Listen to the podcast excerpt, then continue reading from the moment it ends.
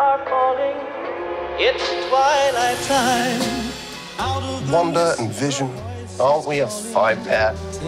This is our home now. I want us to fit in. Oh, this is gonna be a gas! Where did you two move from? How long have you been married? And why don't you have children yet? Our story. I think what my wife means to say is that we moved from. Moved from where? Married when? Damn it, why?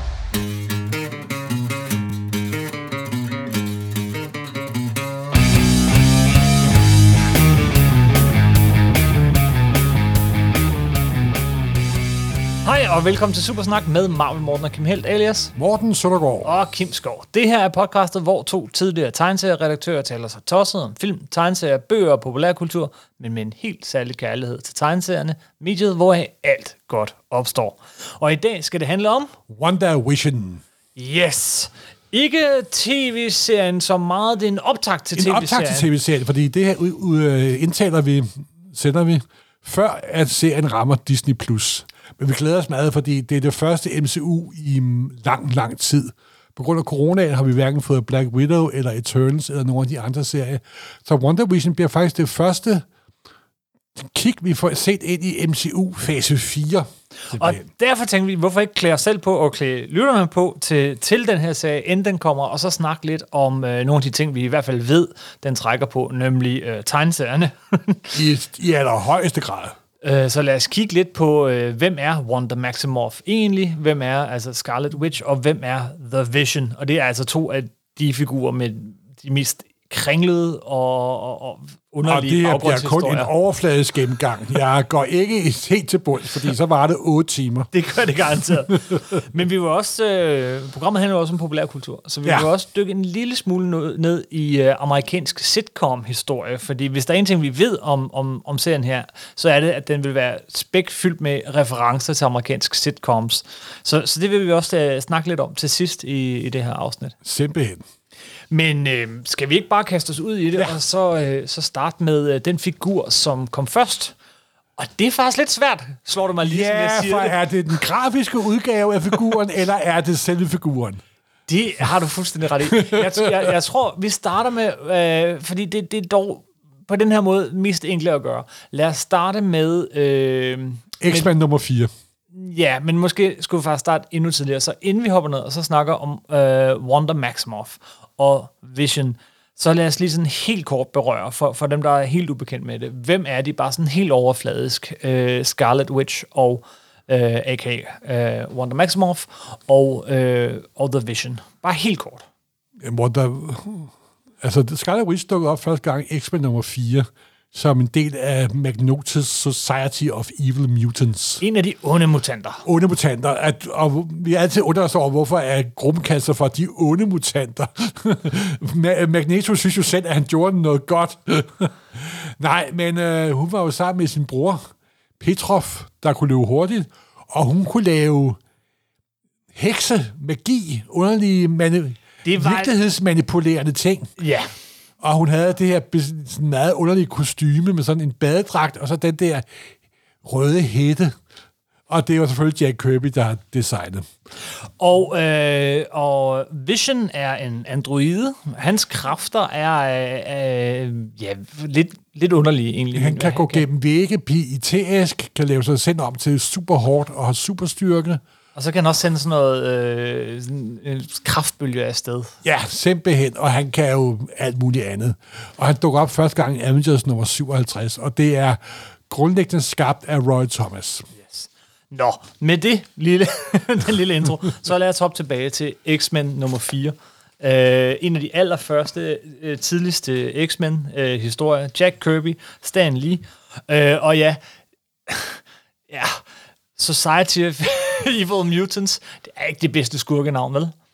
Nej, men det var fantastisk, fordi øh, aller hovedskurken i X-Men nummer 1 var jo Magneto and his Evil Mutants. Jeg tror ikke engang, de hed, hed de bare Evil Mutants. Brotherhood of Brotherhood Evil of Mutants. Evil Mutants, det var det, der ja. var.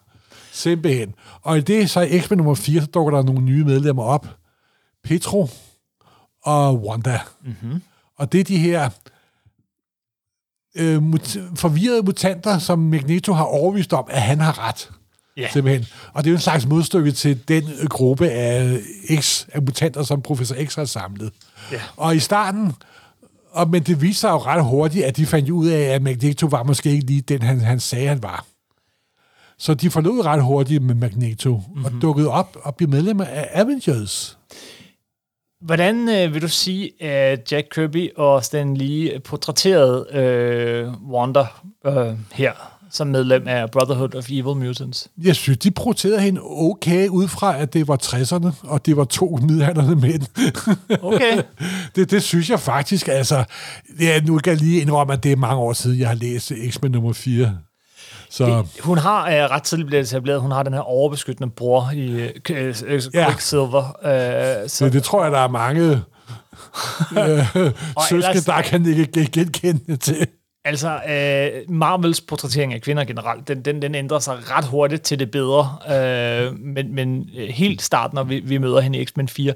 Øh, og øh, hun er ikke en stærk karakter, vil jeg sige. Og, og, og igen, det her med hendes heksekræfter, de er sådan lidt... Øh, De er totalt under- udefinerbare, simpelthen. Ikke? Yes. Det er jo også det, der... Ja, det, og det er jo faktisk et ved hendes problem lige, lige, lige siden. Mm-hmm. At det er jo hendes kræfter, hvad kan de, og hvad kan de ikke, og så bliver de til virkelighedsforvridende, og så bliver hun en rigtig heks på et tidspunkt. Det, og det kommer vi alt sammen ja, til. ja, ja. Men, men, øh, men, men så kunne man så tro for sådan en, en ja, du, selv kostymet af Jack Kirby er ikke sådan det helt vilde. Du, du beskriver det som en badedragt med, med, med, med operahandsker, tror jeg, man kan sige. Ja. Øh, og pff, man skulle tro, hun forsvandt. Men så skete der noget over i et andet hæfte, nemlig i Avengers. Jamen, så skete der jo det, at uh, Avengers på et tidspunkt, så forlod alle de store, Thor og Iron Man forlod Avengers, og Captain America fik, fik lov til at danne en ny gruppe. Og der kommer den her meget berømte forside, Avengers nummer 16, hvor han skriver, Avengers Assemble. Mm-hmm. Og så dukkede der, øhm, øh, hedder det, øh, Hawkeye og Wanda og Petro op. Og det var simpelthen grundkernen i de... T- og der var det sådan, den erfarne gamle kriger, og de her to, tre, tre totalt tidligere skurke, der var Tidligere blevet skurke? helte. Simpelthen. Ja. Og det var det fede ved Marvel på det tidspunkt, ikke også? At grænsen mellem dem, der var helt og skurk, var jo meget mere grå, end den var i sådan det mest andet populære kultur på det tids- tidspunkt, ikke? Yes, yes. Og, de, og så det næste mange, mange øh, år, så var sådan grundideen i Avengers, så kom der senere Harry Pym kom til, og Wasp kom til, og så videre. Men det var, Captain America var autoriteten, og Hawkeye var ham, der gjorde oprør mod autoriteten. Og øh, det var enormt sjovt, og de var altid op og skændes, men samtidig var beundrede Hawkeye jo Captain America overalt, simpelthen. Ikke? Så der var en meget god sådan, det var en rigtig stand soap opera, simpelthen, Yes. for fuld blæs. Og sådan kørte det et, et stykke tid. Så forsvandt øh, Petro og øh, Wanda Maximoff ud igen. Det gjorde de nemlig. Fordi at Magneto dukkede op igen og fik dem overtalt. Og så kom der et kæmpe crossover, et af de første større crossover i Marvel-universet, mellem X-Men og Avengers faktisk, mm-hmm. hvor de så røg ud igen. Hvor de røg ud af Ja, Avengers. røg ud af Avengers.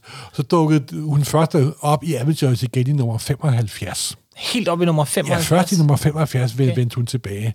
Og der var der i mellemtiden sket noget andet hos Avengers. Men så kan det være, at vi skulle hoppe lidt tilbage her. Ne- netop. Øh, fordi øh, ja, der var nemlig sket det, at der var blevet introduceret en, en anden ny Et karakter, andet nyt medlem. som også oprindeligt var en slags skurk. Eller i hvert fald indsat af en skurk. Simpelthen. Det er jo Vision. Mhm. Mm-hmm. Og det er jo det meget berømte Avengers nummer 57, med den meget berømte forside af Jumbo Schema, Behold the Vision. En forside, der er blevet lavet Den skal vi parafraser over mange gange yes, senere. yes, det er en af de ikoniske. Det er, det er ikke lavet lige så mange parafraser over den, som for eksempel Fantastic Four nummer 1 og Avengers nummer 4, men det er næsten lige ved simpelthen. Og der synes jeg, at Stan Lee og Roy Thomas diskuterede, om vi skulle introducere nogle nye figurer til øh, Avengers. Roy Thomas ville godt introducere en gammel Golden Age-figur, fordi han var jo Golden Age-fan. Ja, Men Stan Lee var jo Stan Lee, og måske havde han måske lidt mere... Ej, vi skal have en anden androide, sagde han. Det, det er sådan noget, der er oppe i tiden og science fiction og sådan noget. Og så kombinerede Roy Thomas Golden Age med en androide, yes. fordi at The Vision, den måde, han ser ud på, stammer helt tilbage fra en af de aller, aller, aller første Kirby-historier, helt tilbage til 1940, simpelthen. Hvor der var en figur, der hed The Vision, Som han der, ligner.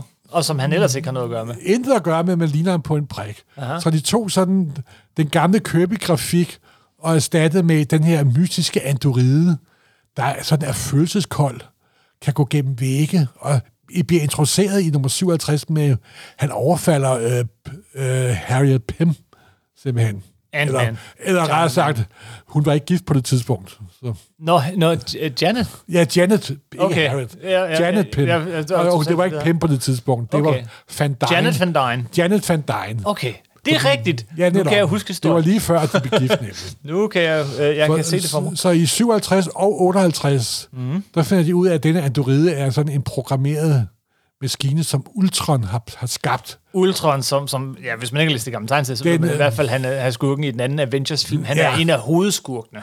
Den her super intelligente robot, der hader alt, der ikke er maskinintelligens. Og det er ham, der har sendt en androide efter dem. Har skabt den endda. Yes. Men hans hjernemønstre, viser det sig meget senere godt nok, men, men, men, men alligevel vigtigt, er baseret på en anden Golden Age-karakter. Nej, nej, nej, nej, nej. Nu blander du tingene sammen. Gør jeg? Hjernemønstret er placeret på Wonder Det er rigtigt. Fuck, jeg blander Ja. tingene sammen. Ja, det er altså også rodet. altså. Okay, ja, nu er det mig, der Okay, yes, du har ret. Men hvad er det så med The Human Torch? Ja, dengang så øh, Thomas, hvor Thomas det var, at kroppen var baseret på den gamle androide Human Torch. Ja. Den menneskeflamme for 40'erne, der ikke var noget menneske, men var en androide. Fra det var, forsiden af Marvel Comics. det var et plot, han dog først kørte frem omkring Avengers nummer 100. Ja. Allerførste gang, han gjorde opmærksom på plottet, var faktisk Avengers nummer 96, hvor Vision er besvimet, og Ant-Man går ind i øh, Vision for Åh, at det er sådan en undersøge fed ham. historie. Ja, Det er netop, en netop. fed historie, ja. Altså, jeg ved godt, allerede nu har vi tabt 90 procent af vores lyttere. og The Visions historie er som en stor skål spaghetti med kontinuitet, der vigter sig ind, ind i hinanden. Men, men, men, men ja, og vi, lad os lige gemme den der med, med hans hjernemønstre til, til det rette tidspunkt i fortællingen. Men, men det, der gør uh, ham ret interessant, er, at vi har her en... Man kan sammenligne ham lidt med Spock, tror jeg, fra Star Trek. Sådan i Jo, men det, det, er, det, er, det irriterer lidt Roy Thomas, fordi Roy Thomas baserede ham ikke på Spock. Jeg siger han ikke, var- han har baseret ham på. Han, han, han var faktisk slet ikke klar over Star Trek på det tidspunkt, da han, da han skrev den nemlig. Men det er... Okay, men, men, men de minder lidt om hinanden.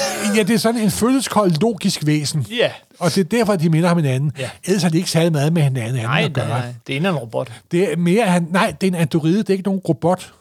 Okay. Nu var der, Så, så er det der- altså en syntoide. Nej, det er... Nu for at lave en lille grund. One-on-one science fiction. Yes. Der er cyborgs, androider og robotter. Mm-hmm. En cyborg er en blanding af menneskelige dele, en hjerne, en arm og maskiner. Som for eksempel Cyborg fra Ja. uh, New Teen Titans. Eller, for eks- ja, simpelthen. Øh, en androide er et kunstigt skabt menneske.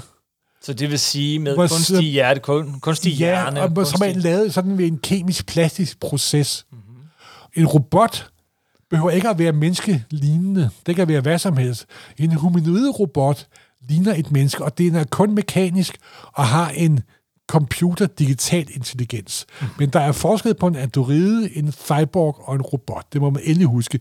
Der er mange Jeg- folk, der jeg blander undskylder sammen. mange gange. Ja, det var lidt for nemt Det irriterer mig Morten, fordi altid, jeg at ved det det godt. blandet sammen. Puha. Okay, puha. Det var lidt for nemheds skyld. Fordi at, som du selv siger, øh, han bliver også kaldt for en synthesized. Mm. Hvad så en syntoid? Det er en android, det er bare et andet navn for synthesized. Det, det, er en, det er en kunstigt menneske, der er lavet ved hjælp af måske en plastikstoffer ja, ja. og så videre, så videre. Så er, der, så er der Cymex, som er en, en Nej, blanding. nej, nej, det af- er, du kommer, du, det er opfundet ord, der passer ind i Det er specielt. et opfundet ord. Ja. Må jeg være fri? det er, Det passer ind i, for, for eksempel, hvis du tager Blade Runner, så undgår de omhyggeligt at kalde dem for androider. Ikke? jo, men Cymex er jo sådan en blanding af... Øh, det, det er sådan, øh, i udgangspunkt, som jeg forstår det i hvert fald, det er så, så en, en, en menneskelig agtig hjerne, som i en cyborg, men ikke i en menneskelig-agtig krop. Nej, så er det en cyborg. Ja, okay. Jeg tror, vi skal holde os til de tre grupper der. Det, det tror jeg også, vi skal. Ja. Ellers kommer vi aldrig videre med det her Nej, podcast. netop. Det er simpelthen, men det er en af mine øh, sådan pep peeves. Ikke, okay, så han er en android. Ja. Og han er oprindelig fjenden.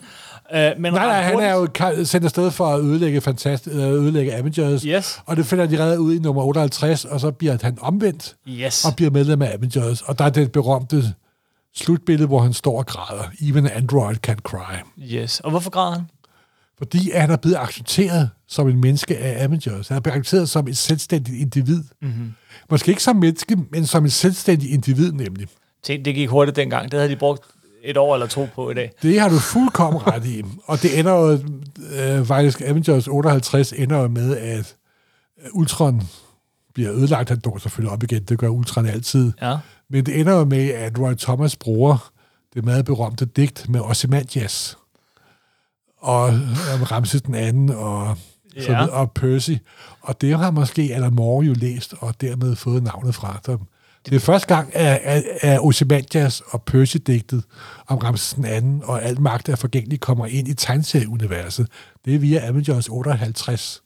Så, eller, så Roy Thomas har en lille andel i The Watchmen.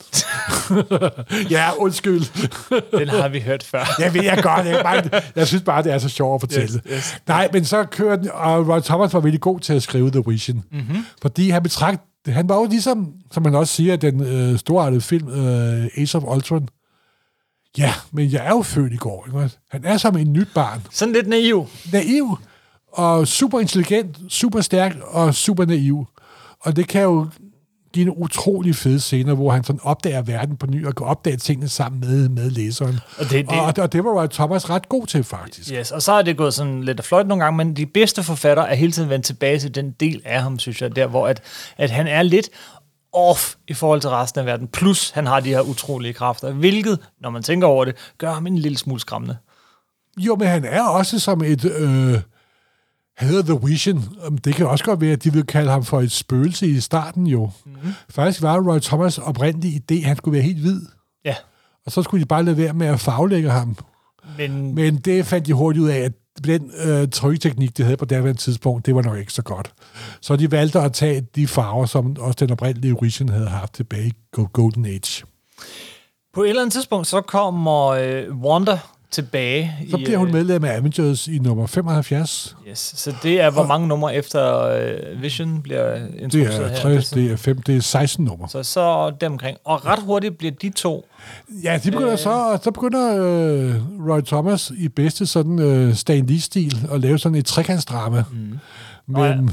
Fordi der skal altid... Der skal altid være en tredje. Selvfølgelig skal der det. Selvfølgelig. det- altså, det- det, det, er så der ikke noget drama, vel? Og i det her tilfælde er det den stakkels Hawkeye. Det er stakkels Hawkeye igen, der bliver ud. Han har dog Goliath på det her tidspunkt, og ikke Hawkeye. Bare for at forvirre det mere. Men ja, ja, der er sket det af... Pyt. Ej, nej, lad os tage den for helvede. godt.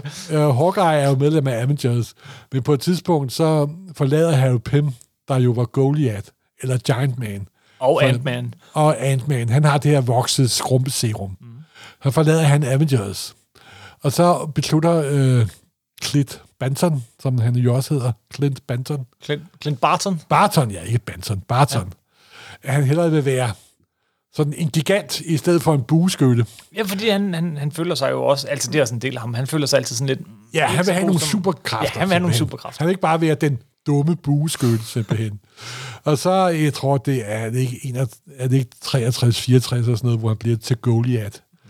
Og det er han så også på der, hvor, øh, hvor der Maximoff bliver medlem igen af Avengers nummer 75. Og så opstår der sådan et trekantsdrama mellem Vision og øh, Wanda og så øh, Clint. Men Vision og Wanda, de sådan går jo som omkring den katten om den varme grød, og det er jo mutant og en androide. Hvordan kan de have følelser, og så videre, og så videre. Og det er også meget sjovt, fordi her bruger Roy Thomas øh, Wanda og The Vision sådan til at reflektere lidt i den debat, der var i samfundet tidspunkt, hvor homoseksualitet og retter var begyndt at træde frem. Ikke? Og, og på det tidspunkt kunne Avengers ikke have en homoseksuel figur, eller be- behandle det emne. Virkelig? Ja, har jeg det, det tror jeg, jamen, sådan har jeg set på det, tror jeg faktisk. Altså, jeg har ikke nogen større belæg for det. Men det er en god måde, hvordan min populærkulturen kan behandle nogle emner, der er ude i samfundet, uden at behandle dem, og alligevel behandle dem. Ikke?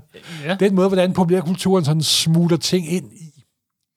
Og det øh, kombinerer så med, at de kysser hinanden første gang i, øh, da Kree Skull Wars starter. Yes. Der er the, the Accuser, Runner the Accuser, har fanget dem begge to på Sydpolen, og så opdager han pludselig, at de har følelser for hinanden, og han er ved at dø af grin.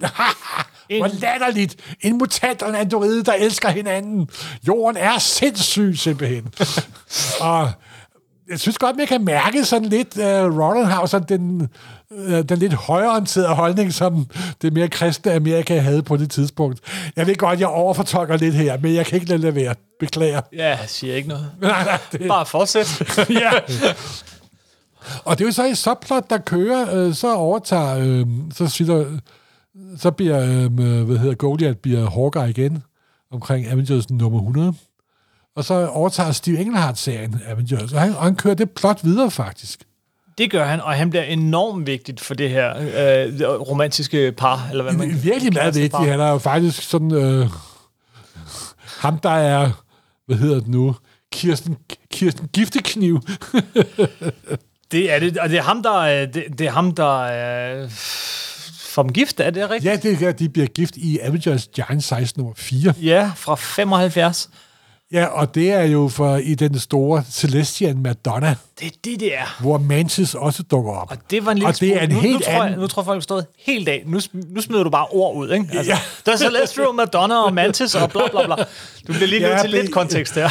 og ja, men det er ret umuligt. Steve Engel har lavet et kæmpe plot, hvor han hvor det var universets origin, Cray Skull origin, hvorfor de altid var oppe og slås. Og han samtidig forklarede også, hvor The Vision i virkeligheden kom fra. Mm. Og hvor kom han så i virkeligheden fra? Ja, det viser sig jo, som Roy Thomas også havde puttet Antydet. ind, an, antydet, at The Visions krop var jo baseret på to ting. The Vision er bygget af to ting. Selve kroppen stammer fra den originale Human Torch, den originale androide, som vi ser i Marvel Comics nummer 1, mm-hmm. 1939. Og hjernemønstret er fra Wonder Man. Som er jo en anden superhelt. En anden superhelt, som der også var en, der prøvede, lidt ligesom Vision også blev introduceret til Avengers, dukkede op i nummer 8, tror jeg det var, og var sådan, åh, jeg vil være medlem, og han bliver medlem, og viser sig, at han er styret af en skurk, og så offrer han sig og dør, inden for samme nummer. Mm-hmm. Blandet, det er jo meget berømte, fordi det er jo de numre, som George R. Martin senere skrev et meget begejstret læserbrev om, nemlig. Jeg tror, han har nævnt det som sit yndlingsnummer. Ja, simpelthen. yes. så, øh, Og det er også Stan Lees fantastisk, hvordan...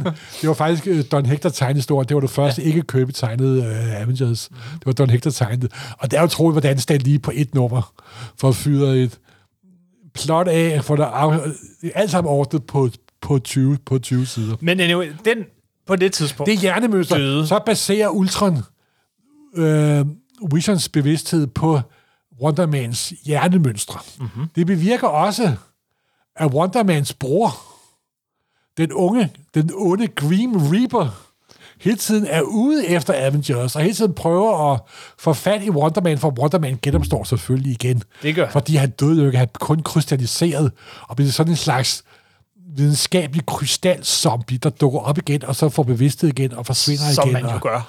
Som man jo gør, ja. Og, ja.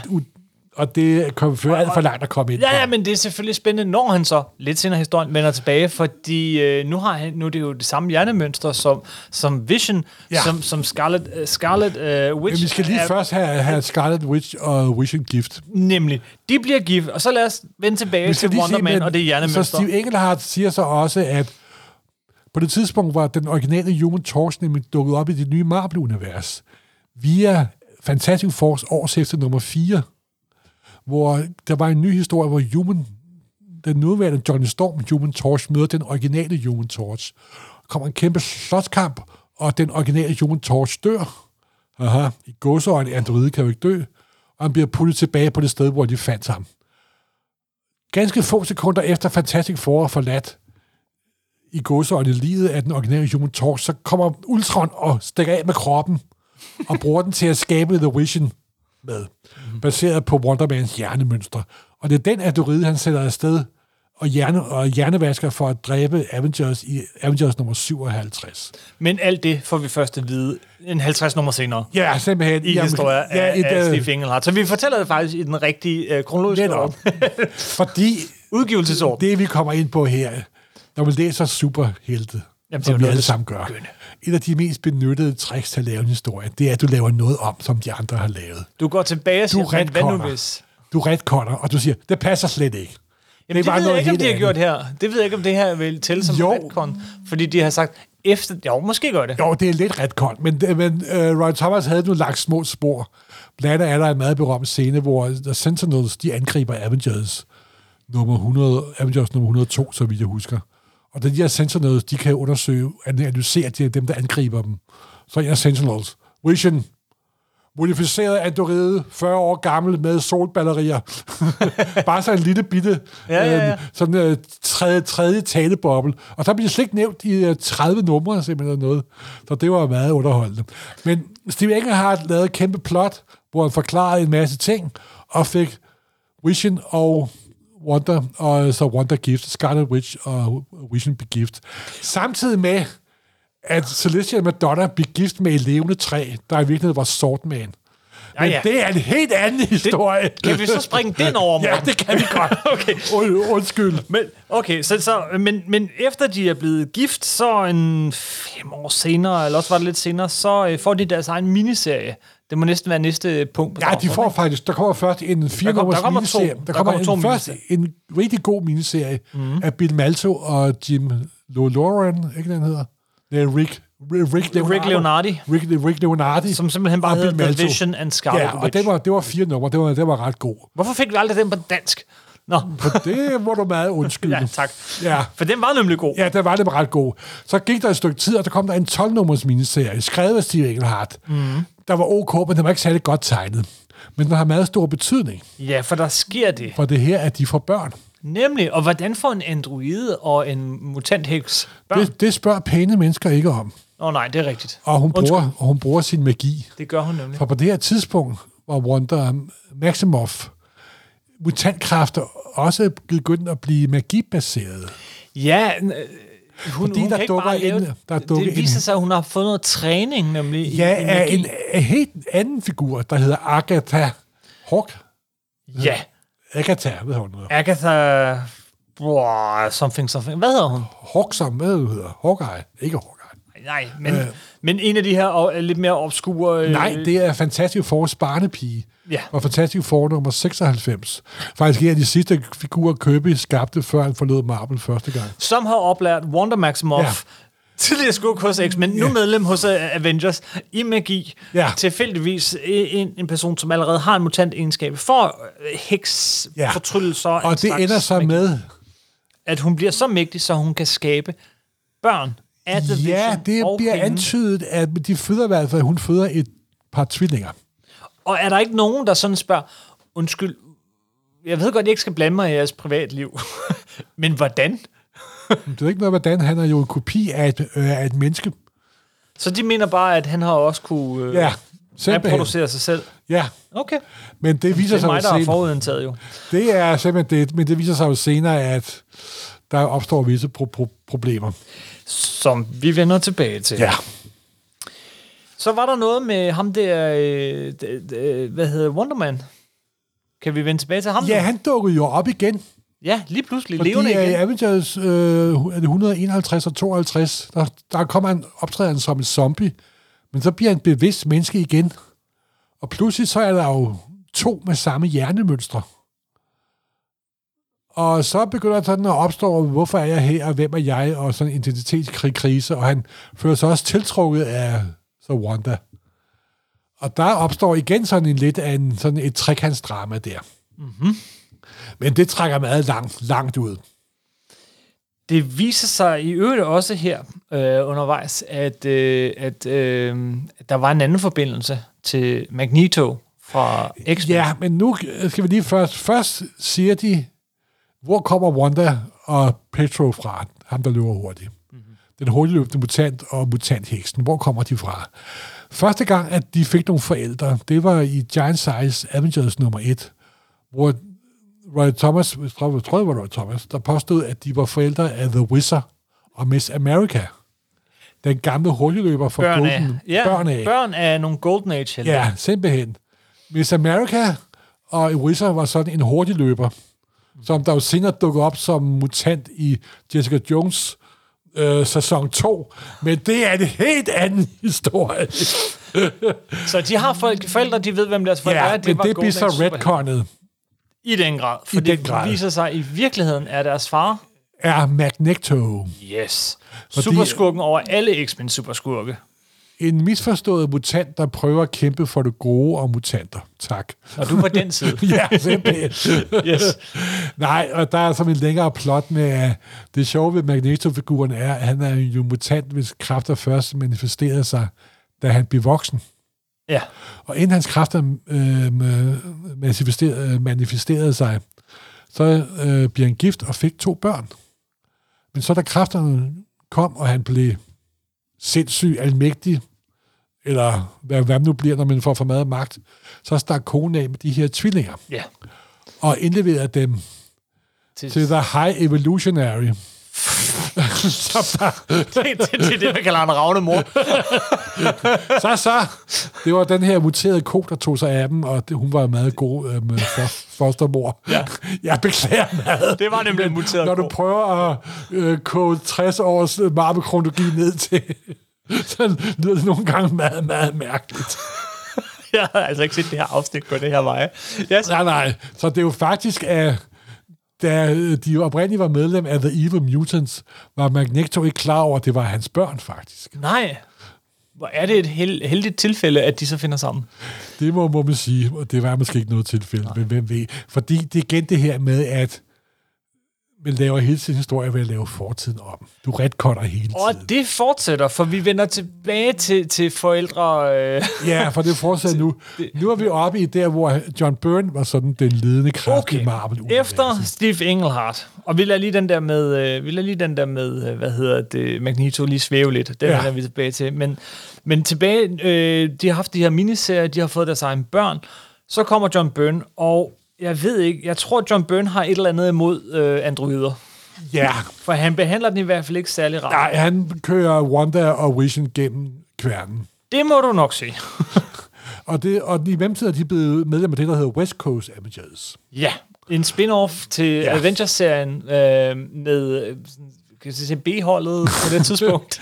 Jamen, den blev skrevet, altså den oprindelige øh, skrevet Steve Englehart, mange af de første numre, og det var Al Milgrom, der tegnede den, og det var ikke noget øh, epokegørende Marvel-serie, men det var altid en mægtig sjov og underholdende Marvel-serie. Især, Men, der, jeg- især da John Burns er over. Nej, jeg kan nu også meget godt lide, øh, da Steve Englehart skrev dem. Jeg, jeg, jeg, jeg, jeg nød dem meget, faktisk. Det må jeg indrømme. Okay. Jeg synes virkelig, de var underholdende. Ja, ja. Meget, meget underholdende. Det var sådan en typisk øh, 70 og 80 Mar- Marvel-serie. Men så i Right. nummer 42, så tager John Byrne over som for, tegner og forfatter. Og han går straks i gang med at lave en masse ondt ved Wanda og The Vision. Ja. De her to tvillinger, de begynder at forsvinde. Lige pludselig er det der, lige pludselig Og så er er, det der. er, det, er det der ikke. Samtidig bliver The Vision bortført og skilt ad. Og Det er en af de mest altså en af de fedeste John Byrne-tegninger nogensinde, der, du ligger op til her, ikke? Det ender med så, at Wanda endelig finder sin mand. Det vil sige, at hun finder ham spredt ud over hele rummet, fordi han er blevet demonteret i Han er- 10.000 dele. simpelthen. Nemlig et, sådan et, et kæmpe et opslag, ikke? Hvor, Ja. ja. hvor, han, hvor at Vision, vores, vores karakter, som altså går langt tilbage efter, han bare, bare fuldstændig splittet i, i, i løsdele. Han er ikke et menneske. Han, Nej. han er bare en android. Eller en maskine. Og det, Ja. igen, og det er jo det sjove, når man skriver historie med The Vision. Det er super Det- creepy. For ja, man kan også bruge det der med, hvad er definitionen på et menneske? Ja. Og hvis det er kopi af et menneske, hvis det er en perfekt kopi, er det så også et menneske, der er bare en kopi, og der er utal af historier. Det er også et meget gammelt science fiction plot, og hvis det bliver behandlet godt, så er der også en, en brønd, man kan gå tilbage til igen og igen og igen, simpelthen. Og Byrne er ikke færdig, fordi det næste, han gør ved Vision, er at, at, slette hans hukommelse. Ja, og... Og han det vil sige, at han ikke kan huske, og, at han er far. Han kan slet ikke huske, at han er øh, forelsket, eller han er, hvem han er, og Stakkels Wonder. Ja, simpelthen, hun har mistet sin mand, simpelthen. Ikke? Mm-hmm. Det er godt, hun har sine børn så. Jamen, det har hun heller ikke. Nej. Fordi det var viser ved at manifest, manifest, manifestation af en djævel, hvis magi hun havde hugget. Hun havde simpelthen hugget øh, den øh, magi, der skulle til for at skabe de børn, hun så, så brændende ønskede sig. Ja. Fra Mephisto. Nej, det var, jo. det var Diablo, var det ikke? Nej, det var Mephisto. Var det, men, det var Mephisto, ja. Men, men igen, bad guy. Men, sådan, øh, Marvel-universet har enormt mange stedfortrædere for Satan og helvede. Ja. Og Mephisto er, er, er en af dem simpelthen. And when you make a deal with the devil... Jamen, det er jo den historie. Det ender med, at hun mister sine børn. De forsvinder. Puff. Mm-hmm. Og hun bliver psykisk ustabil, kan man sige. Ja, det kan man roligt sige. Øh, Ja. Og det er jo noget, noget vi vender... Og, og nu går vi ind i 90'erne. Ja, og det, det er jo ikke der, vi bevæger os... Og der bevæger vi os sjældent ind. Ja.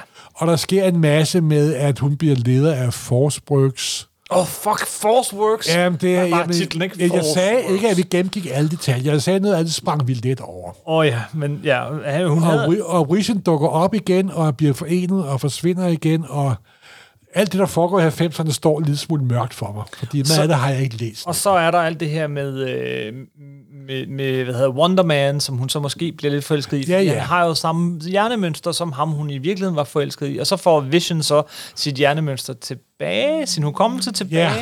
Øh, øh, og, og nu er hun så lidt På forelsket i det tidspunkt er vi, anden, har vi bevæget os lidt væk fra 90'erne og startet på det gode Avengers igen. Ja, Ja, for nu er det, som der er Kurt Busiek og George Perez. Og der bliver det godt igen.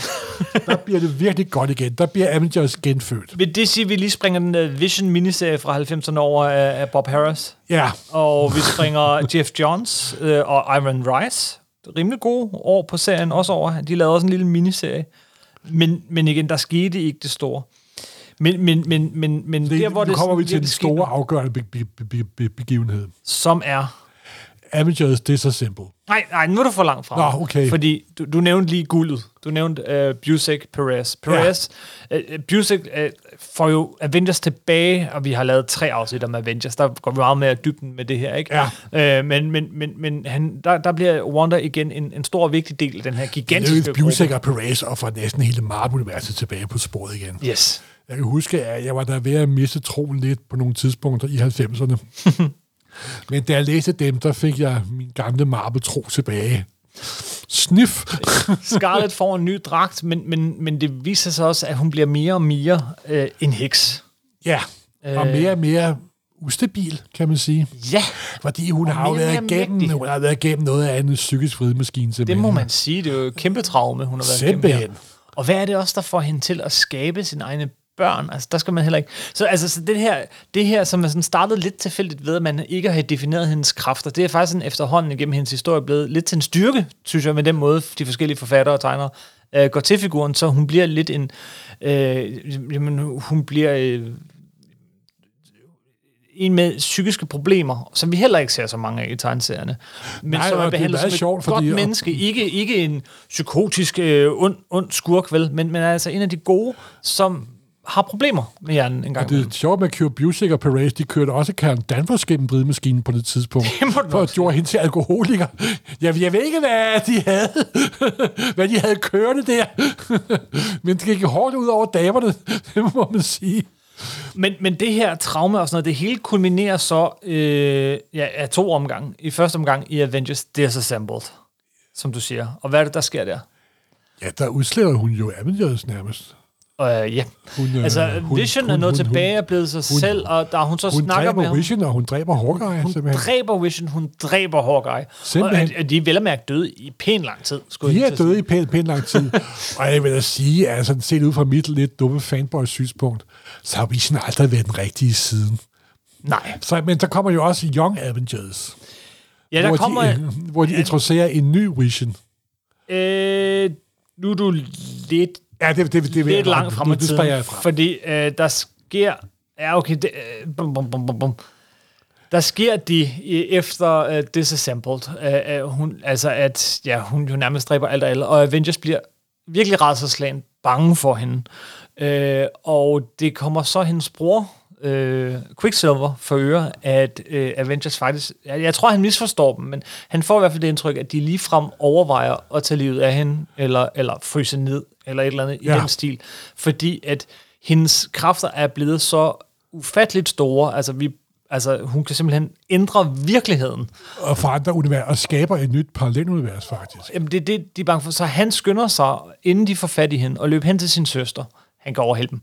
Og, og siger til hende, prøv at høre, nu skal du, øh, du bliver nødt til at, inden de fanger dig, øh, søs, jeg elsker dig, lav det hele om, lav hele verden om. Giv alle, hvad de ønsker sig aller, aller, aller mest. Opfyld alle folks ønsker. Og så får vi et, i mange år, den, den første i mange år, og den bedste, en af de aller, aller bedste øh, events i Marvel, øh, Marvel Universets øh, sådan nyere historie. Er det, er det House of M, du tænker på? Yes, som på mange måder, synes jeg, sammen med øh, Avengers nummer 1, sådan ligesom, som indgyder det nye Marvel. Altså det har du 2000 fuld, fuldkommen ret. Det var en be- begivenhed. Men den er kickstartet af Scarlet Witch, ja. som, som simpelthen giver alle folk, hvad de tror, de ønsker. Og House of M handler jo om, at det er mutanterne, der overtager som magten. de selvfølgelig ønsker, hvis Og det er House of. M, det er M, det er selvfølgelig Magneto, mm. hvor mutanterne er den herskende race i hele universet. Det er dem, det er dem der, er, der sidder på magten simpelthen. Og så ser man, hvordan alle de andre helte bliver reflekteret ud fra det. Der er så for eksempel, hvor Captain America ikke bliver frosset ind i isen, ja. men ender med at blive en gammel mand og får hedersbevisninger, men alligevel, det er jo Magneto, der styrer det hele. Og, Der kom så mange gode sideserier. jamen, der, det, var, det, var, det er faktisk en af de bedre be- begivenheder. Ja. Det må, må man sige. Selvfølgelig er der nogle helte, som husker, hvad der i virkeligheden skete, og Ja. selvom alting er, er godt på mange måder, så er det også forkert, og derfor prøver de at råde bod på det. Også, Det er jo og der, så, hvor, the, hvor Wolverine får hele sin hukommelse tilbage. Det er jo det, han altid Og- ønsker sig. Netop, netop.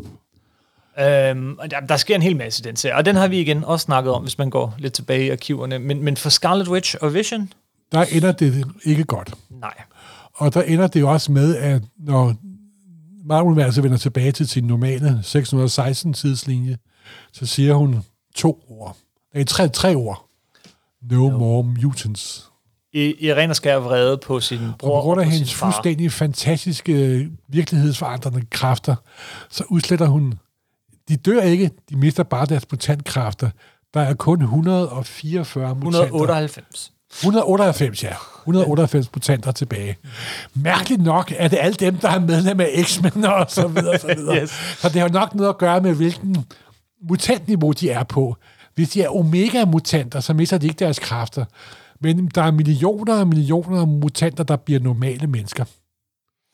Og det forårsager kæmpe problemer simpelthen. Og kæmpe forandringer og så videre. Og så forsvinder hun lidt. Øh, Ja, så, fordi så dukker Magneto op, fordi så er Dr. Strange fået fat i hende.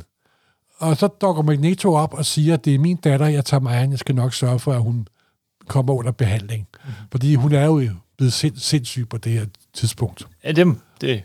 Og så forsvinder hun, hun lidt ud af, af Marvel-sagaen, fordi hun er under psykisk behandling. Vision er sådan set også ude. Han er blevet ødelagt. Jamen, de er Øh, begge to men, ude.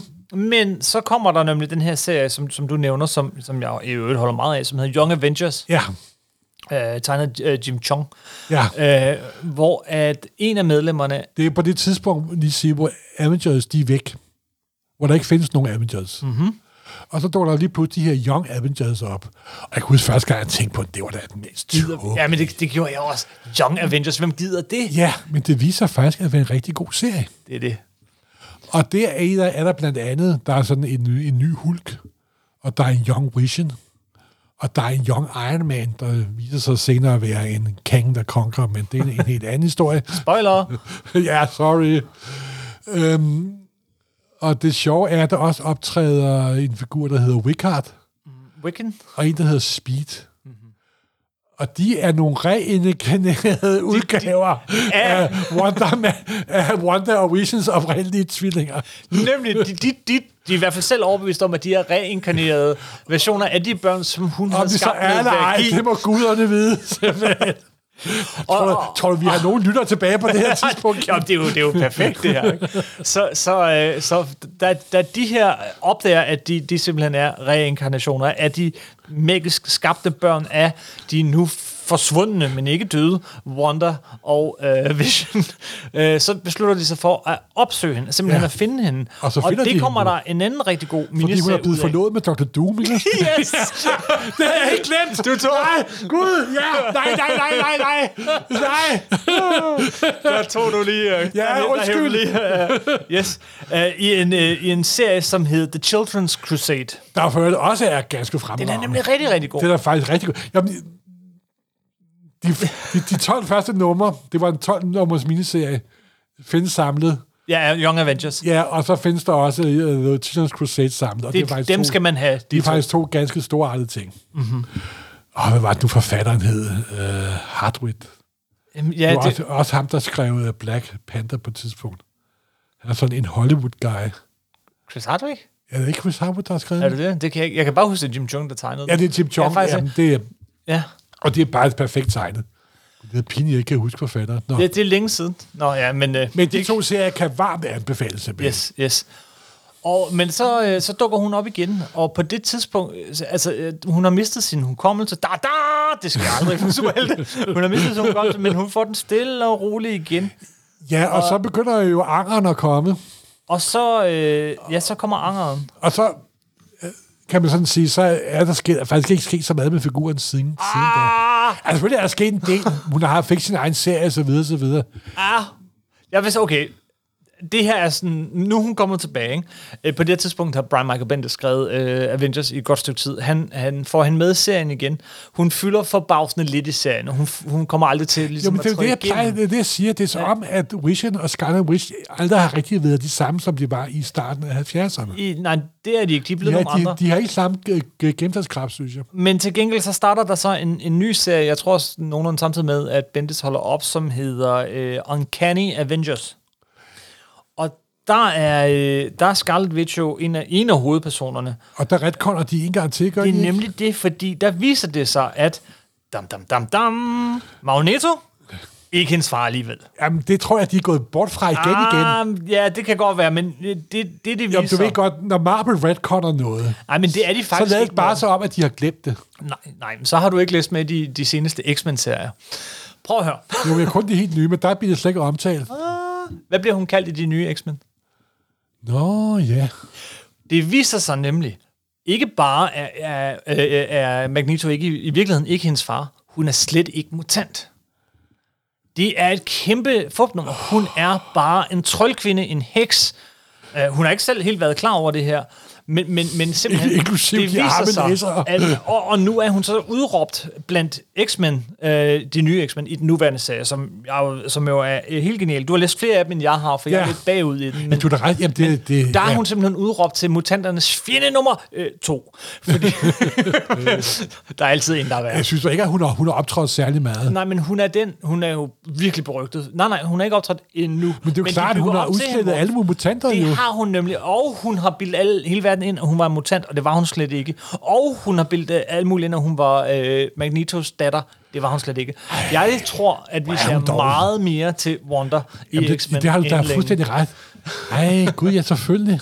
Hun er, øh, hun er meget med Gud, det har jeg totalt svedt ud, simpelthen. Jamen, øh, jamen det det. De har kørt lidt under radaren, de her figurer. Ja, det, det er hvad? Jamen, der tror jeg, at Hickman har, har dem lidt på, på lager. Han har dem så meget Og nu har lager. MCU jo også overtaget figurerne, du så har set. Ja, For nu kommer Marvel-filmene jo ja, lidt men, ind. ja, ja, ind i tegneserien. Hvordan? Jamen, der er jo det, selvom MCU-universet og det tegneserie Marvel-universet jo officielt ikke har noget med hinanden at gøre. Så hvad der sker det ene sted, påvirker som regel noget det andet sted. Og intet bedre billede på det, end hvad de gjorde med Vision Simpelthen. for fire år siden. Tom King er en af de forfattere, vi næsten, altså alt for ofte nærmest fremhæver her i Supersnak, fordi han er virkelig sådan, øh, en af de bedste forfattere lige nu. Det er ikke altid den bedst sælgende, men han har altså nogle skøre idéer. Og øh, for nogle år siden, der, der, der blev han tilbudt at lave en miniserie over hos Marvel, Ja. og, øh, og han havde næsten frit valg, og så sagde han Vision. Og så lavede han en øh, serie på 12 numre, som vi har fremhævet også igen her i Supersnak Vision, flere der gange. prøver at finde sig selv Ja, hvor han flytter ud i forstaden. med sin mutant, med, med, med nej. sin androidekone, Han bygger sig, sin androidesøn og en androidehund. og så foregår den sådan i sådan et forstadsmiljø, som sådan skal, skal ligne den der øh, fiktive sådan 50'er, øh, det perfekte familieliv, sådan amerikansk forstadsfamilieliv fra 50'erne-agtigt. Men, men hvor alting er en lille smule off, fordi... Hvor der altid foregår noget under overfladen. Yes. Og det er jo det, der er så fedt med den slags forstadshistorie. Det er næsten en helt subgenre inden for populærkultur. Fuldstændig, ja. Og, øh, men, men han bygger sig simpelthen, øh, får sig simpelthen en helt lille, øh, hvad hedder det? For en familie, kernefamilie. Yes. Kerneandroidefamilie. Så på et tidspunkt, så, Så går det sker jo der, grueligt. Så dukker jo øh, så, så dukker, Grim Reaper op. som var, Øh, bror til Wonder Man, hvis hjernemønster Visions bevidsthed er baseret på. Præcis. Ah, det lyder som, jeg til eksamen, det her. yes, yes. ja, ja. Og hvad gør hun? Dræber ham. Øh, hans Konen kone dræber ham. dræber ham nemlig. Og bogstaveligt og bogstaveligt begraver ham i baghaven. Ja. øh, og det tror jeg, det, nu det, det aner, øh, nu, vi skal ikke afsløre for meget, Nej. men bare lige sådan lige start, fordi det her det er helt i starten, ikke? det aner Vision godt, og så kunne han jo opgive sin familie, afsløre han, gå til politiet, gå til Avengers, hvad, hvad man nu Jamen, gør. så prøver han på at Men skjule det jo. Så prøver han at skjule det. Hans løsning er i stedet for at bygge en ro- androide hund, Ja. som ligesom kan, Nå, så, den så, så de ligesom kan, ja, du ved, øh, bare glemme det og komme videre og få et Ja, almindeligt vi, vi, familieliv. vi køber en hund. Vi køber en hund. Ja, så bliver det helt er det er godt ja. igen. Og det er jo et perfekt King-billede på kernefamilien, den dysfunktionelle American family. Og så noget, amerikanerne er gode til, så der er jo historie om dysfunctional families. Yes. Det er simpelthen en national trend nærmest. Ikke også? Yes, yes. Vi kan jo bare se den nuværende præsident og hans familieforhold, for eksempel. det er jo en anden saga værdig. Nej, og denne serie er ganske fantastisk, og vi skal sådan set ikke afsløre mere, fordi den er Den er virkelig god. Virkelig, Den, er- virkelig den er virkelig, virkelig god. Og det sjove er, at King jo også har læst alle de gamle historier. Det kan man høre, når han lige pludselig øh, Fordi, han, hiver, øh, hiver, fordi at han, han overtræder ikke nogen. Han bringer alle de gamle elementer ind og bruger dem på nye og sjove måder. Ja. Wanda dukker også op på et tidspunkt. Og ja, der, det er faktisk... Øh, jeg ikke sige, det er Kings bedste serie, men det er det måske alligevel. og det er den, især den serie, Det er især den serie, en kombination af den her øh, miniserie, og så, og så den her idé med, øh, øh, at øh, Wanda, hun kan ændre øh, virkeligheden, virkeligheden. som den nye tv-serie er baseret på. Mm-hmm. Fordi det, som vores øh, lyttere måske er meget klar over, de har jo sikkert set alle MCU-filmene, er, at Vision er død. I Han, filmen, han ja. bliver jo ja, øh, Thanos 2 og Infinity Stone ud af, hoved, ud af hovedet på ham. Fordi Vision dukker jo op som stemme første gang Iron Man nummer 1. Der er han Jarvis. Øh, Nu snakker vi i filmen, ja. Ja, og hvad nu skuespiller hedder? Det er med Paul Bethany. Paul, Bethany, ja. Og han blev bare først hyret til at være stemme, til at være Jarvis. Der er den der computer as- assistance, som øh, Tony Stark hele, hele tiden snakker med. Men så da vi når frem til Ace of Ultron, hvor vi også introducerer øh, Elisabeth, hvad hedder hun nu? Øh, hvad hedder hun nu? Olsen. Øh, Elisabeth Olsen. Ja, Elisabeth Olsen. Som i... Øh, hun er familie med The Olsen Twins, sagde du til mig lige før. Ja, jamen, det er dem, der er for the, det der Full House tv-serien. Ja. Men hun er jo, det er jo, hun har set sine to søskende blive overfaldet af paparazzier hele livet. Så hun har et meget afslappet forhold til øh, populærpressen og holder sig langt, langt væk fra den slags, slags ting. Okay. Hun er faktisk en, sk- en, en øh, virkelig god sku, sku, øh, skuespiller. Hun fik så rollen som at skulle spille øh, Wanda Maximoff. I øh, Avengers-filmen, Ja, ja. i Avengers-film og dukker op første gang. Ja, i slutningen af... I starten af Avengers 2. Nej, hun dukker ah, op. hun dukker op i en s- end-credit-scene. det er Netop rigtigt. i um, uh, Captain America, The Winter Soldier, mm-hmm. hvor hende og broren dukker op. Men som karakter dukker de så op i Avengers uh, Ace of Ultron. Og det er jo også der, hvor, deres, hvor MCU's udgave af Vision bliver skabt. Og hvor igen det, som uh, MCU gør så godt, som Kevin Feige og Company gør så godt, at de tager elementer fra det gamle Marvel-univers og kombinerer på en ny måde. Så det er sådan set Ultron, der skaber The Vision. Ja. Men han vil skabe sådan en androidekrop til sig selv, baseret på adamantium. Og så putter han Jarvis, men så ender det med, at Jarvis bevidsthed havner inde i, samtidig med noget magi for Thor. Og The Infinity Stone, der jo oprindeligt var i Lokes scepter, det er The Soul Stone. Ja, se, se, se, filmen er der kun kommet et par 20 af, men de nærmer sig allerede. Nå, men de, altså, der er mange ja. folk, der synes, at Ace of Ultron er en af de lidt dårligere MCU-film. Men for mig er det faktisk en af de bedre. Den utrolig gode måde, de får inkorporeret The Vision på. Mhm. Mm. Og Paul Bettany spiller ham til perfekthed, simpelthen. yes, yes. Det er virkelig igen, som jeg har sagt utallige gange før, så noget MCU kan, så der er cast, det må man sige. Og den her uh, Vision-figur passer perfekt ind, simpelthen. Og så, Og redder i første film, hvor han redder Wanda, hvor han redder Wanda. Ja, der kan man se lidt. Og der kigger de på hinanden. og det er jo et blik, der for tegneseriefan har stor betydning. Yes, uh, Det var love at first sight. Ja. Og det kører så videre i Civil War og så videre, så videre. Og så ender det med, at øhm, Thanos tager Infinity Stone direkte ud af hovedet på ham, og han dør. Efter vi har fundet ud af, øh, i, i begyndelsen af, af, af den film, at, at, øh, at de faktisk er blevet et par. Ja, de og, har øh, fået, fået, fået, det sammen. Ja. ja. Og det er der, at så hele Wonder Vision tv-serien starter. Yes. Og, når man, og de fleste af dem har jo sikkert set traileren, og den kører meget på, at det foregår i sådan en uvirkelig verden, baseret på amerikanske sitcoms. Ja, og her kunne det være sjovt. Det er lidt underligt, men her kunne det være sjovt at skifte spor en lille smule i, i det her afsnit af Supersnak. Ja. Er du med på den? Bestemt. Am I dead? No. Why would you think that? Because you are. Day I pray for evening just to be. We are an unusual couple, you know. Oh, I don't think that was ever in question.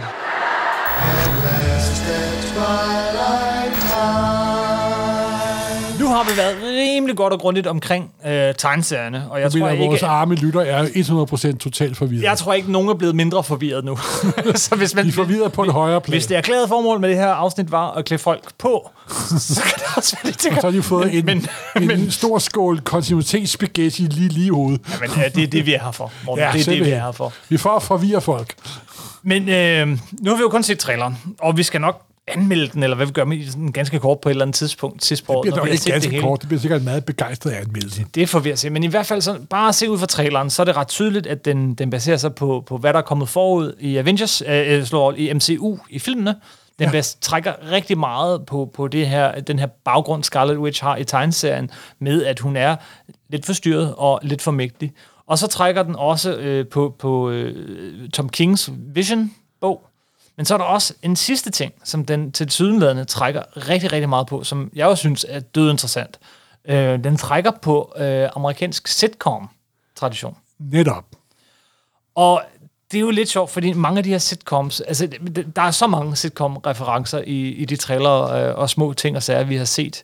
Øh, og det er der rigtig god grund til, men, men, men, men, men meget af det er også fuldstændig ukendt, tror jeg, for mange danskere. Øh, så vidt jeg kan se, så er der, det er måske kun den, der hed Blomsterbloms børn, der kom på dansk, der hed, Ja. ja. der hed Family Ties, Family Ties. som der øh, kom i 80'erne, ikke også? Jo, 80'erne, med Alice Keaton og så videre. Den er, den, er, den er kendt på dansk. Men mange af de andre er totalt ukendte.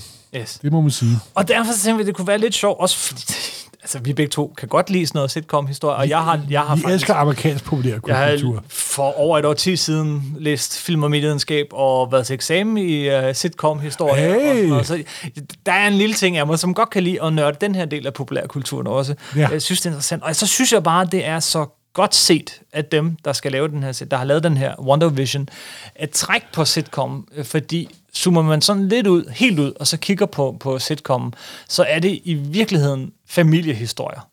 Og det det, de mest kendte af dem, de mest elskede af dem, er, er sådan glansbillede familiehistorierne. Altså noget af det, som ligner det, som Tom King egentlig trækker på i, i, i hans miniserie og sådan noget. Så, så det er det her med, med sådan, øh, den familien, som, som, altså den nukleare familie, som, som sådan, hvis man nåede at se op til, og som, som det højst øh, opnåelige. Øh, og kigger man, så, så, så hvis øh, vi lige løber amerikansk sitcom-historie igennem, og sitcom-stamme, hvad betyder sitcom? situation comedy, Netop. hvad er det særligt ved situation comedy? Det er, at det er bare som regel en halv time. Eller ret sagt, selve handlingen var 22 minutter, så er der 8 minutter til, re- til reklamer. Og Ja. det er et så fast format, som man nærmest tror, det er løgn. Og det er jo også utroligt, fordi hvis man sådan er interesseret i, hvordan historie virker, og manuskript virker, og historisk stru- struktur, Så skal man så kigge på sitcoms. hvis man tager nogle af de gode sitcoms, for eksempel Friends, der er stjerneeksempler på, hvordan du får 3-4 plot, seks figurer til at fungere på 22 minutter. De er fuldstændig fantastisk øh, bygget op, simpelthen. Yes, yes. Det, altså, man kan sige, at man ikke bryder sig om Friends, og ikke kan lide at se dem eller ej, men hvis du begynder at analysere dem som ren og skær teknisk fortællekunst, så er det noget af det ypperste inde på tv, simpelthen. Det er som små perfekte maskiner, simpelthen. Det er bum, bum, bum, bum, bum, bum, bum. Der er intet overflødigt fedt på de historier. Og det er netop den der for- fortælletekniske ting ved, Ja. ved sitcom, som jeg, jeg bare øh, elsker og beundrer øh, rigtig meget. Man kan også sige, at sitcom, sådan øh, groft sagt kan man dele dem op, at, at der er grundlæggende kun tre slags sitcoms. Der er øh, familie-sitcoms, som er dem, vi vil snakke om nu. Så er der øh, arbejdssituations-sitcoms, som MASH, eller Tyler Moore's, Mary Tyler Moore Show. Øh, øh, det er en slags, som vi jo kender rigtig godt, ikke? Øh, men arbejdsfamilie, kan man også sige, det er nærmest en familie, ikke? hvor hele, Ja. ja. hele, fordi det hele er sådan noget situation comedy, så alting foregår på arbejdspladsen. Så Som i, som regel i kontorlandskab. ja, så det bliver nærmest en familie. Ja. Øh, og så det sidste er så vennerne, venneflokken. Mest, ja, venner. ja, der er Friends, og så er det næsten lige så mere kendte Big, øh, Big Bang Theory. Big Bang Theory. Du kunne også nævne en kombination måske af arbejde og venner er Cheers. Ja, Hvad, Sam Spar, som, Ja, hedder den, som også kørte i, i, i en uendelighed, og, og fik et hav af spin-offs og sådan noget. Men der er ligesom de grundlæggende de tre kategorier. Familien, arbejdet og venner, og grundlæggende handler de alle sammen om familiemønstre og sådan noget, fordi ja, folkene er så meget sammen. Øh, det hele det starter faktisk øh, før tv. Det hele det starter i, i radioen. Den første, det man, det man, der er altid noget før, og sådan noget, men, men, men man plejer at sige, at den første situation comedy, det er et radioshow, som så også blev et tv-show, der hed Amos and Andy. ah, Og der skal vi helt tilbage til, og nu har jeg selvfølgelig ikke stående foran mig, men jeg mener tilbage til 1927. jamen, det passer, pa- passer meget godt. Og det, den, i, sådan, i nutidens lys er den jo fuldstændig, fuldstændig frygtelig, den, den serie. Det er to hvide mænd, der, der spiller sådan nogle øh, overdrejet, karikerede sorte mennesker i, i Harlem. Øh, der er alt galt med dem. Men det var situationskomik. Det var, der, der kommer et setup, der kommer en misforståelse, og så er der nogen, der løber rundt omkring den der misforståelse, og så løser det hele sig til sidst Ja. på sådan en lille kvarters tid. Øh, og Vi det var, havde jo her hjemme i Danmark det, der hed Carstens Kvarter. ja, Kan jeg huske, der jo også kørte i mange, mange, mange år med Lise Reinheim og Henry Morrison. Som Det var også også en super slags- populært, simpelthen. Det var blandt andet også skrevet af, af Ben Due. Ja, men der, men der er jo det ved de her sitcoms for amerikanerne, at de er så kendte. Dem, dem vi løber igennem nu, de er så kendte, som alle i Danmark kender. Matador og øh, Huset på Christianshavn, øh, uanset om man egentlig har set dem fra hende til anden. Eller Olsenbanden. Og Huset på Christianshavn er jo det tætteste, Danmark kan komme på en sitcom, vil jeg Det, sige. den er meget tæt på i hvert fald. Ja. Øh, amerikanerne kender dem, fordi det er blevet genudsendt og genudsendt og genudsendt. Fordi der er sådan en ting med, at når en serie har over 100 afsnit, så kommer den i reruns. I, til I syndication. Yes. Så, så, så generationer er flasket op med Og lige med meget, de hvor dårlig en tv-serie er. Hvis du har 100 afsnit, så ryger den i, i, i syndication. Der er nogle af de her, som er startet med forholdsvis elendige seertal, men så er den begyndt at blive genudsendt, og så... så Det mest kendte fat. er jo Star Trek, der er i 66, 67, 68, og så blev den lukket. Havde aldrig særlig store seertal. Ja. Da den så røg i syndication i 70'erne, så blev den enormt populær. Simpelthen. Den berømte sitcom Star Trek, Morten. du afsporede mig. Und, undskyld, undskyld, undskyld. Men der er faktisk en bro, fordi den oprindelige Star Trek-serie er produceret af et studie, der hed Desilu. Og og Desilu... den chef var jo Lucy.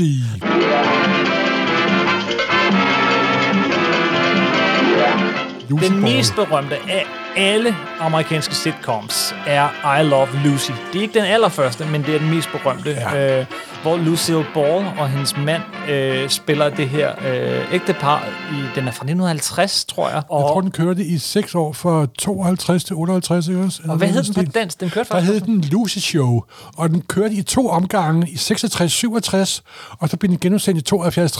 Og jeg kan huske de gamle 66-67 run, der kørte den i sort-hvid på dansk.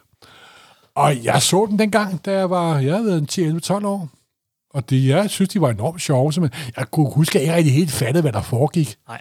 Men jeg, det, hun, var jo, hun, var, hun var jo et skæg, hun var jo sjov, og kom altid ud for ulykker og Og, og handler om, hvordan hun, hun ikke er en særlig god havsfrag. Ja, simpelthen.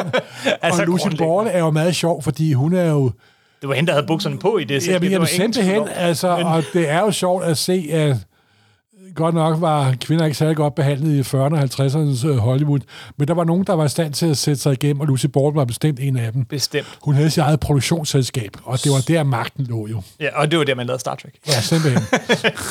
ja, det, det er fuldstændig rigtigt. Det, det var dog ikke den første situation comedy. Nej, nej, sådan, bestemt øh, ikke. Familieenhed, for den, den første, den kom nogle år før, ikke så kendt, den hedder Mary Kate and Johnny fra 47 til 1950. Men det var sådan den første gang, man så et ægtepar dele soveværelse øh, og den slags Og ting. det var jo en stor ting, dengang. Det var en stor ting, og øh, da, da Lucille Ball så blev gravid i, i virkeligheden, Ja. øh, øh, og, og så, så skrev de det simpelthen ind i tv-serien, Ja. og det var lidt en chokker. Men man ikke sige ord som gravid, Eller sex, eller, eller noget som helst. sådan noget. Så det var, hun ventede sig, og der, der kom ikke en fødsel, men en, øh, en, en lyk, lyksalig begivenhed forud. Jeg tror, jeg tror, at vores dages øh, lyttere af den her podcast, hvis de er forholdsvis unge, har utrolig svært ved at forestille sig, hvor restriktivt og bonert mm-hmm. tv var i 50'erne. Men samtidig, Men ja. Ja. samtidig er der også det, at meget populærkultur for 50'erne, dem der skriver det, og dem der laver det, de prøver at smule ting ind. Og det Ja. er det, der er så sjovt, at de bliver, hvor ting bliver smuglet ind simpelthen, ikke også? Så de, de små antydningers kunst med mad af det, må man sige. Og hvis, hvis øh, Scarlet Witch eller Wonder Vision på noget tidspunkt refererer en amerikansk sitcom, så refererer de med garanti, jeg vil gerne vide nu er her på, at de refererer øh, I Love Lucy. Det er den mest kendte af alle sitcoms nogensinde. Ja, jeg tror, at den, der hedder All in the Family, Den kommer senere. Øh, efter, øh, øh, efter, hvad hedder det, og den vender, de- henviser de garanteret også til, men I Love Lucy er sådan virkelig sådan indbegrebet af 50'erne, men endnu mere indbegrebet af 50'erne, sådan, og som, som også er lidt det billede, jeg tror, man har haft i baghovedet, da man lavede en moderne tv-serie som Mad Men eller sådan noget. Det har været øh, Leave It to Beaver. Leave it to Beaver. med familien Cleavers. Det er simpelthen, det er forstadsmiljø. Det er babyboomer, glansbillede, så renvasket og hvidskuet, så det ikke er til at holde ud. Simpelthen. gode stiger det hele og sådan noget. Efter den, øh, i 60'erne, så kom der noget, der hed The Andy Griffith Show, som ikke havde handlet om Andy Griffith. Det var bare en skuespiller, men man gav tit, øh, hvad hedder det, tv-serien navn efter hovedrolleindhaveren. Den handlede om The Taylors, øh, og, og var også sådan, øh, noget herhen af. Øh, men alt sammen dydsmønsterfamilier, ikke? Og så i 70'erne, så begyndte kunne selv tv jo opdagede, at der skete noget ude i det virkelige liv. Så kom der Brady Bunch. Nemlig. Der var en sammenført familie, simpelthen, ikke? Det var, det var øh, øh, ja, seks børn under et tag, øh, og, og hvor at, øh, den ene var enke, og den anden var fraskilt. Det Ja. var ikke noget, man gjorde så meget ud af, men det var den sammensatte familie. Ja, og det og var The jo- Brady Bunch, altså... Øh, øh, det var, det er altså, s- jeg ved ikke. Det, Den har heller aldrig været på dansk. Har den ikke? Nej. Nå. Men, men altså også en, en, en kæmpe ting øh, i USA. Øh, den fik lidt modsvar i 70'erne i en, en serie, som, som, som var specielt ved at være den første store populære sitcom, der ikke handlede om familie, men, men om en, der var blevet forladt ved aldret nærmest, eller, eller hvad, det passer ikke helt, Og men, en men, kvinde, der havde et arbejde. men nemlig, vi snakker om Mary Tyler Moore Show, Ja, simpelthen. som igen ikke kan undervurderes, hvor vigtigt det Har var. En haft selvstændig kvinde, Gigantisk betydning, simpelthen. gigantisk betydning. Nu ser vi en kvinde, der bare der kan, ikke? Der tjener sine egne penge Yes. og tager beslutninger selv. Hvad, hvad, hvad, hvad skal det ende med? Vi er gået fra glansbilledet, og så den der lidt skøre Lucille Ball, men stadig, altså, hun er jo skør, fordi hun ikke er, øh, holder sig til øh, det, hun bør og sådan noget. Ikke? Hun skal lige ned i boksen igen og sådan noget. Ikke? Men, men nu begynder der at ske noget her i, i løbet af 70'erne.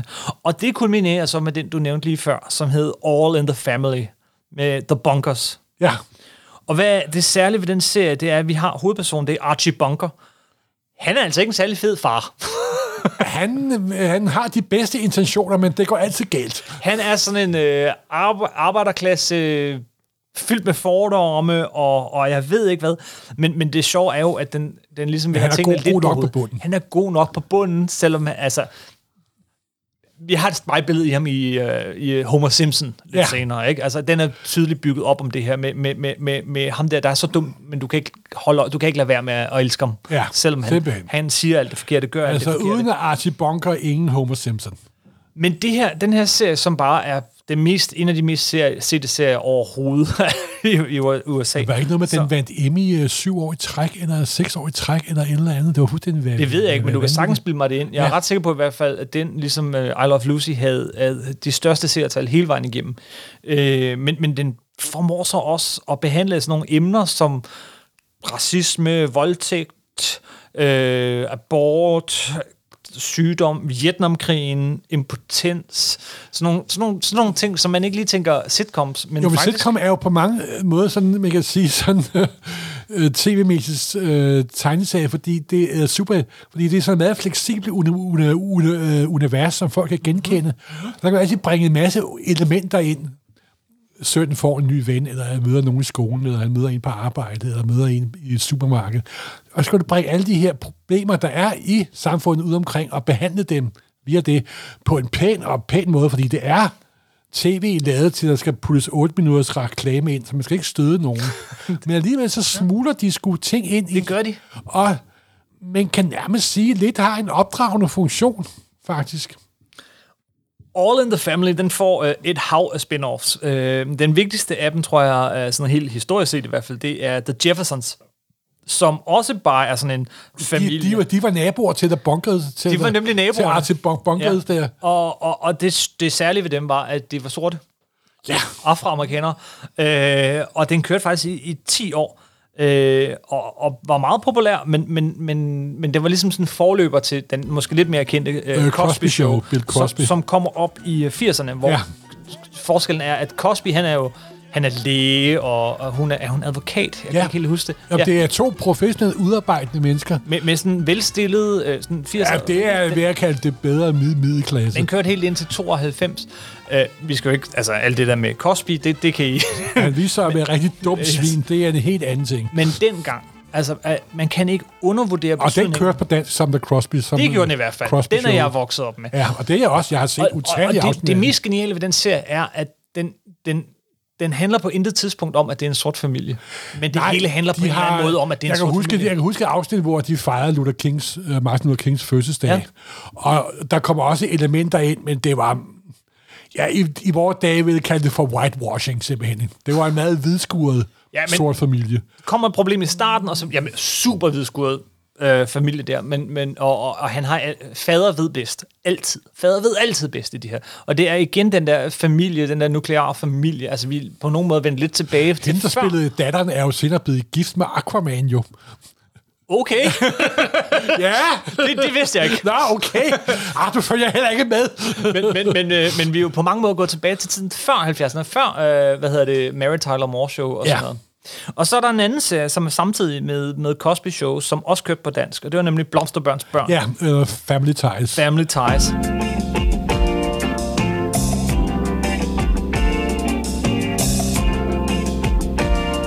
Som også er sjov, fordi den er også sådan lidt opbrudstid, fordi den tager nemlig, vi har de her frigjorte 70'er forældre, blomsterbørn, Øh, 68 familie, 68 familier. der har den her Reagan-søn. Yes. Og det er og jo- det er jo Alice Keaton. Og det er jo... Alex P. Keaton, ja. Ja, og han... Ja, Mi- uh, Michael J. Fox. ja han blev jo super kendt ved hjælp af den serie. Og så kom han jo i Back to the Future, og så er Rest is History. Yes. Og han har jo senere fået Parkinsons sygdom, men han er stadigvæk, stadigvæk en meget sympatisk sku- skuespiller, som jeg holder meget af, det må, må jeg sige. Øh, men, men de to må sådan være, være sådan, skal vi sige, de største, vigtigste fra 80'erne, tror jeg, sådan midt-80'erne. Øh, Ja. Cosby Show og, Ja. og, og Blomsterbørns børn, men Ja. også igen, de største sitcoms er, handler grundlæggende om familien, og, ja. og, og, og at, hvordan familien altid hænger sammen. Så det, igen, fedt, at Wonder Vision øh, vender tilbage til det her. Men så skete der noget i slutningen af 80'erne. Der kommer tre tv-serier nogenlunde samtidig, øh, som kører forholdsvis længe, som på en anden måde, og nu tror jeg, vi er langt ud over der, hvor øh, Wonder Vision vil referere til. Men, Ja, det skal du ikke være sikker på. Men, men ja, måske ikke, for det kan være, der sker noget, men de hylder et eller andet sted grundlæggende det der med det ubrydelige kærlighedsbånd, der er i familien. Men, men det er ikke sådan den hyggelige gode familie i nogen af dem. Vi får The Simpsons, som kører helt indtil den dag i dag. Og jeg kalder det en sitcom. Jeg ved godt, det er en tegnefilm, Jo, men det men er det, den kører meget på, at folk har set en masse sitcoms, ikke? Ja. Og det er jo en parodi, satire over sitcoms, hvor Homer altså et hver fornuftig menneske havde forladt ham løbet af 30 sekunder, ikke? og de der stakkels børn var blevet puttet i familiepleje. Men, no, fatter har altid ret. Yes. Undtagen hvis han hedder Ted Bundy. Øh, fordi uh, The Bundys i Married with Children, den kørte på TV3 i mange år, kører der sikkert stadigvæk. Øh, Var også en hvor parodi på sitcoms. Det var også en parodi på sitcom, ikke? Hvor, hvor uh, altså, alle er forfærdelige og siger forfærdelige ting hele vejen igennem. Og så kommer der den anden, som også er lidt af en parodi på det, men som alligevel Hvad er... er, hvad er det, Rosanne, du tænker Det er på? Roseanne. Jamen, det var jo arbejderklassen, der for en gang skyld fik lov til at have en, en... Det andet var jo altid de velbjergede middelklasse. Ja, for selv Nu kom Cosby's arbejderklassen også- ind. Nu kom arbejderklassen ind, både, både med, med Married with Children, men sandelig især med Roseanne, som, som er nok det mest realistiske billede på en amerikansk familie, ja. vi overhovedet havde fået. Ja, nu, nu skal vi bruge ordet realistisk billede med Ja, så, en så stor, vi replikken en, en, stor skål salt, ikke også? Fordi det er stadigvæk mainstream amerikansk tv, der skal puttes 8 minutter til reklame ind. Men jeg sad og så dem, og det var med John Goodman og Rosanne. Hun spillede ja. lidt sig selv, nemlig, ikke også? Ja, ja. Lidt Anna Lucy show, faktisk. Yes. Hvor hun gentog formelen med, at det var hende, der bestemte, det var også hende, der bestemte manuskriptet og styrede produktionen og ejede det Med hele. hård hånd, siger Med hård hånd. Det bliver man altid sagt om kvinder, der har magt. Ikke? Også, ah, hun er vist en værre en, ikke? og så videre, og så videre. Ikke? Ved, ved, ved du, hvem der fik sin uh, sådan oplæring, altså lærte uh, Selvfølgelig de, de, de det. hårde ting her på det Buffy! her show? Det gjorde Josh Whedon, Netop. Jeg er udmærket klar over det. Jeg er udmærket klar over det. som senere lavede Avengers med. Nå, øh, Ja, ja, det hele hænger It's sammen. all connected. Det er, spaghetti, det er kontinuitetsspaghetti igen.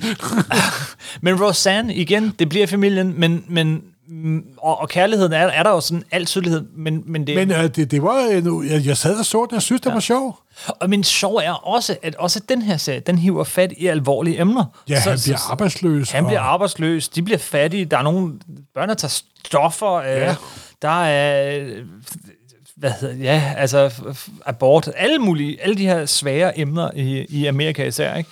Øh, fylder faktisk en del i den serie. Han har jo også en søster, der bliver lesbisk, Jo, så vidt jeg husker. så vidt jeg husker. Det er faktisk mange år siden. Jeg, Ja, ja.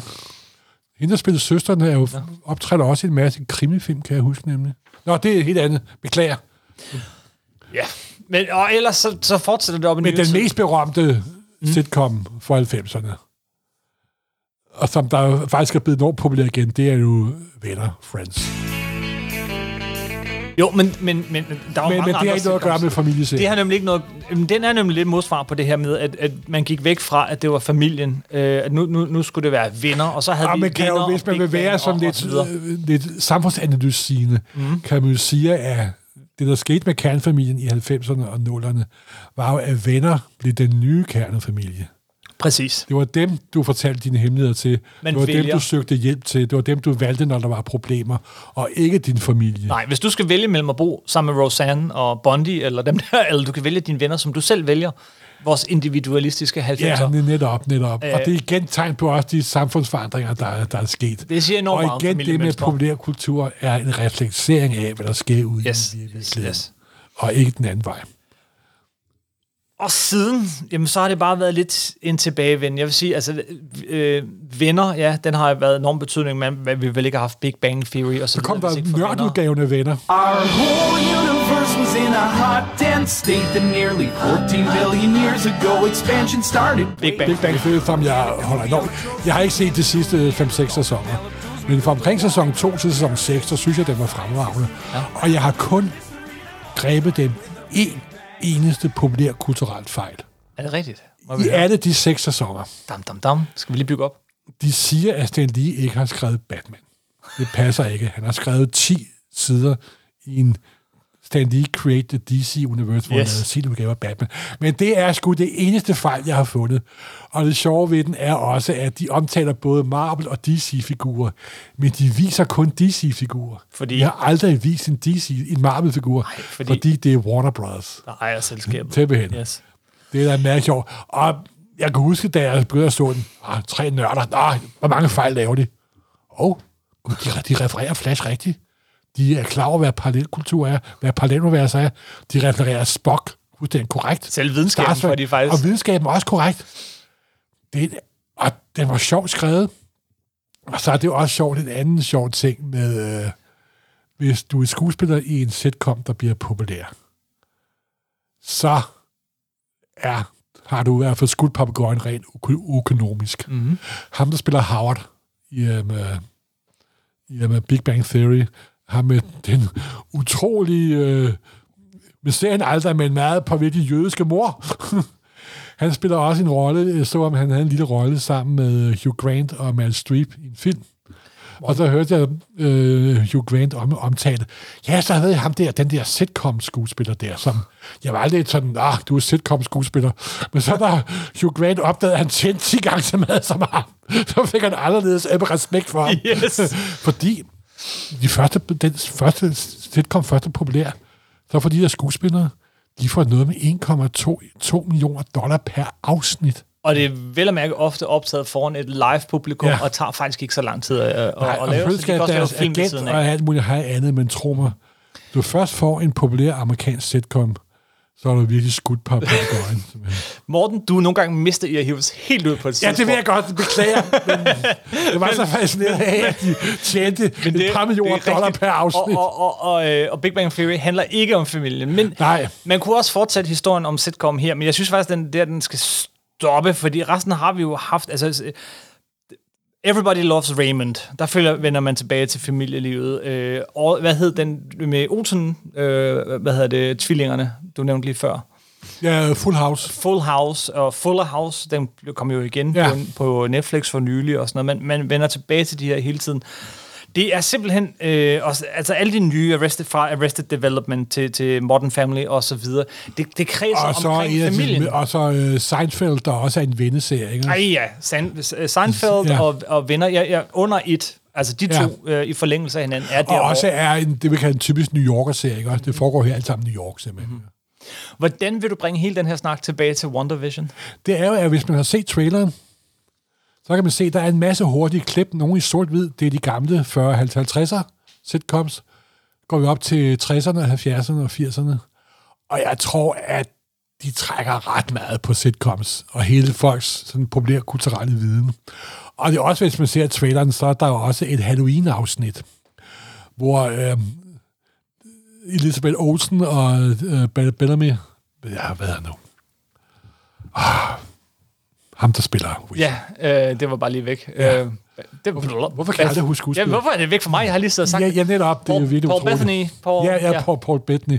Der er, og de er jo klædt ud som de rigtige Scarlet Witch og Mhm. mm-hmm. The Vision.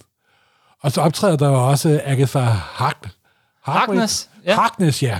Det var, den, der var det. Ja, Så den, den Harkness. kom så, når man ikke tænker over det, Morten, så kommer navnene. Ja, og hun er jo oprindeligt øh, en, en uh, sygeplejerske, en uh, børnepasser, Ja babysitter, som Fantastic Four ansatte til at passe på deres nyfødte barn, Benjamin Franklin, og, og senere gå ind og været hende, der opdragede øh, Scarlet Witch til at blive en, en, blive en rigtig heks. Og hun optræder også i den her Vision, øh, Wonder Vision tv-serie, som The Noise, som den nysgerrige nab, øh, nabo, simpelthen. Og så er der også yderligere figurer, der er figurer fra Ant-Man, der dukker op. Den øh, asiatiske øh, S.H.I.E.L.D.-agent. Og øh, hende, der er øh, Monica Rayborn. Monica Rambeau. Monica Rayborn, som der jo er teenager i øh, Miss Marvel-filmen. Her er blevet voksen, og jo også er i Marvel-verset den første kvindelige Captain Marvel. Mm. Og der er også noget med, at hun ryger ud af virkeligheden, kan man se i traileren, og kommer ind i vores verden, hvor, F, hvor et S.H.I.E.L.D. har omgivet det hele. Så jeg går ud fra, at det er noget med, at Scarlet Witch i sin utrolige sorg og frustration over, at Vision er død, har skabt sådan en boble af alternativ virkelighed. Du sidder og gisner og gisner. Skal Fordi, ikke... nej, men det er noget, ja. de har sagt, fordi det ender med, at den går over i Doctor Strange-filmen. Madness of the Multiverse. Uh, vi glæder os. Vi glæder os. Og det er, det er faktisk den, alle de her øh, Disney Plus-serier, som de har lanceret, øh, hvad hedder det, Captain America og øh, Winter Wi- Soldier, Winter, ja. øh, She-Hulk, Loke. Moon Knight, Loke, så er Vision den, jeg glæder mig allermest til. Fordi det er den, der er lavet til at lege allermest med mediet og med idéer, og er baseret på Tom Kings miniserie. Det var bare det, jeg ville sige. Amen. Hvad sagde du? Amen? Amen til sidst. Amen. Det, det lyder lidt som, jeg står og prædiker, det er jeg godt klar over. Hold Kæft, det blev langt det afsnit, Morten. Ja, men, og vi har ikke engang set serien endnu. Nej, men Skal vi glæder os meget. Vi glæder os meget, og således tror jeg, vi har klædt, øh, klædt øh, lytterne på til, Eller... til at sige, Nå, det der, jamen, det er en reference til, til uh, West Coast Avengers nummer 53. Øh, og øh, nå, jo, det er ligesom i Brady Bunch-afsnittet. Øh, ja, ja, ja, ja, ja.